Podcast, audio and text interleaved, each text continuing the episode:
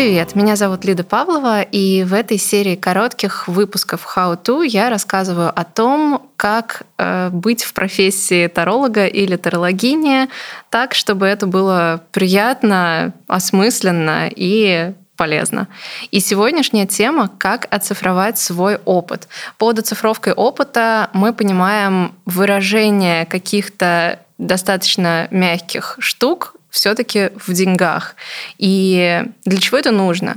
Второе, это нужно, на мой взгляд, в первую очередь как противоядие от синдрома самозванца, потому что это иногда странная, иногда считающаяся непрестижной ниша, в которой очень-очень много обесценивания. И в этой же нише очень плавающие цены, то есть мы можем найти расклад Таро, в принципе, за любую цену. И несмотря на то, что я рассказала в прошлом выпуске, как установить цену на свои услуги, все равно ну, какого-то готового простого рецепта я здесь дать не смогла, и дать его не может никто. На рынке, где можно совершенно спокойно найти себе таролога или тарологиню бесплатно и за миллион рублей. Ну, понятно, что есть достаточно большой разброс, и где на этой шкале вы, понять достаточно сложно. И иногда хочется какой-то определенности, какой-то твердости, какой-то опоры для того, чтобы ваша цена именно для вас не была как будто бы взята с потолка. Итак, как мы считаем, как мы оцифровываем? Начнем с легкого, с того, что посчитать очень легко.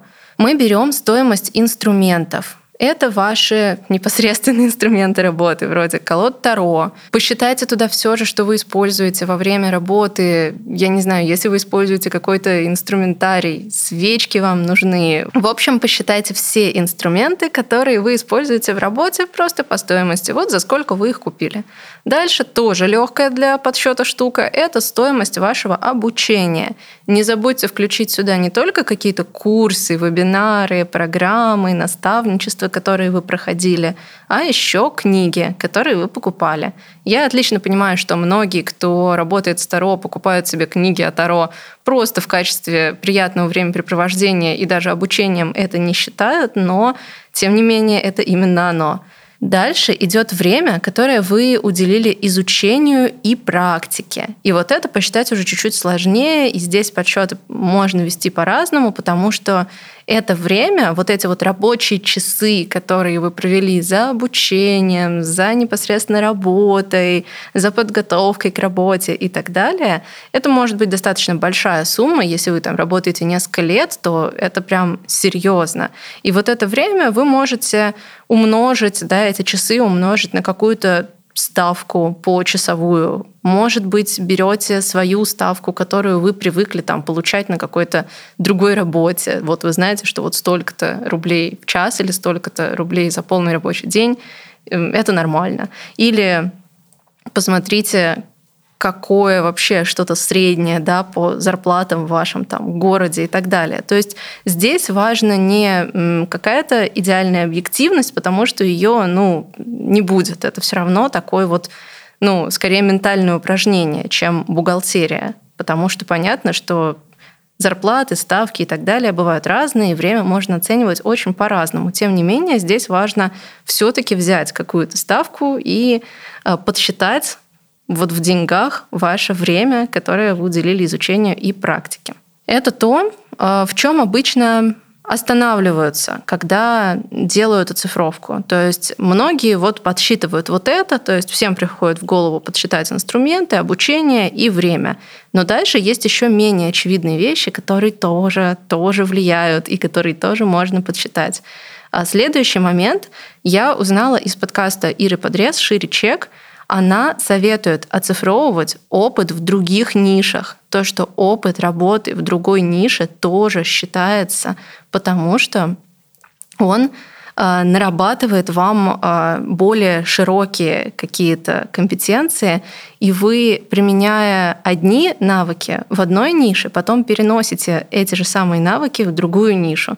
И более того, ваши другие образования тоже можно подсчитать. То есть если вы учились не только работать с Таро, а еще чему-то, может быть смежному. Типа, если вы изучили астрологию, добавьте ее туда же. Это повлияет, это поможет вам в ваших консультациях.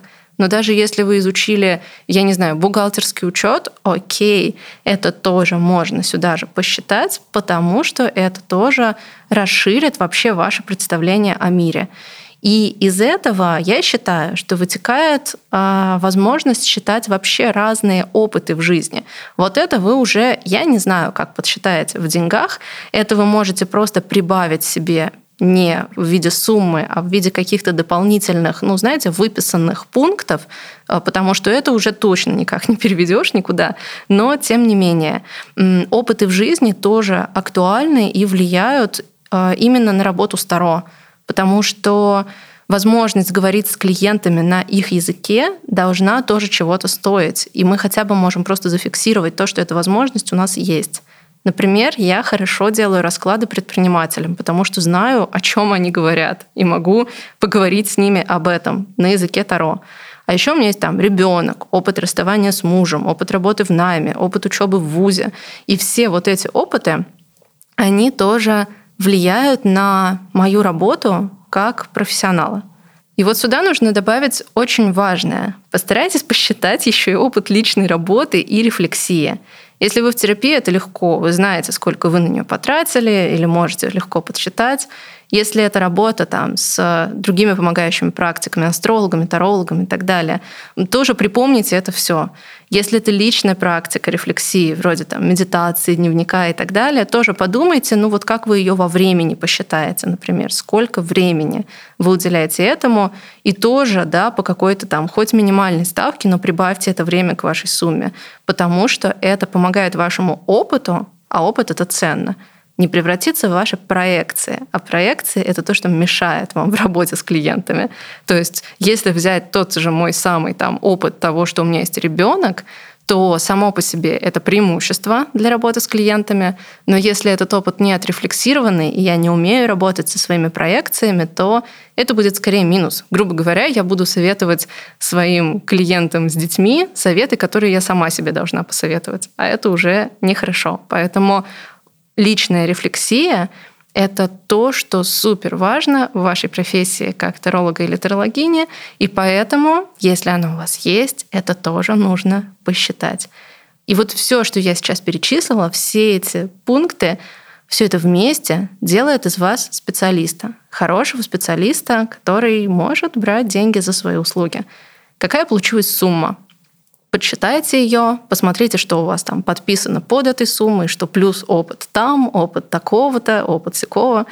И, возможно, теперь вы ждете, что я дам формулу расчета цены услуги, исходя из этой суммы. К сожалению, нет. Такой формулы у меня нет. И мне кажется, что ценообразование работает не так. И сейчас мы поработали не с ценой, а с ценностью. Хорошая новость в том, что выставить хорошую, уважительную к себе цену помогает как раз четкое знание собственной ценности. Поэтому попробуйте сделать такую оцифровку и посмотрите, что у вас получится. И после этого еще раз посмотрите на цену ваших раскладов и подумайте, насколько она соответствует той сумме и тому списку, который вы получили. Увидимся в следующих выпусках. Пока!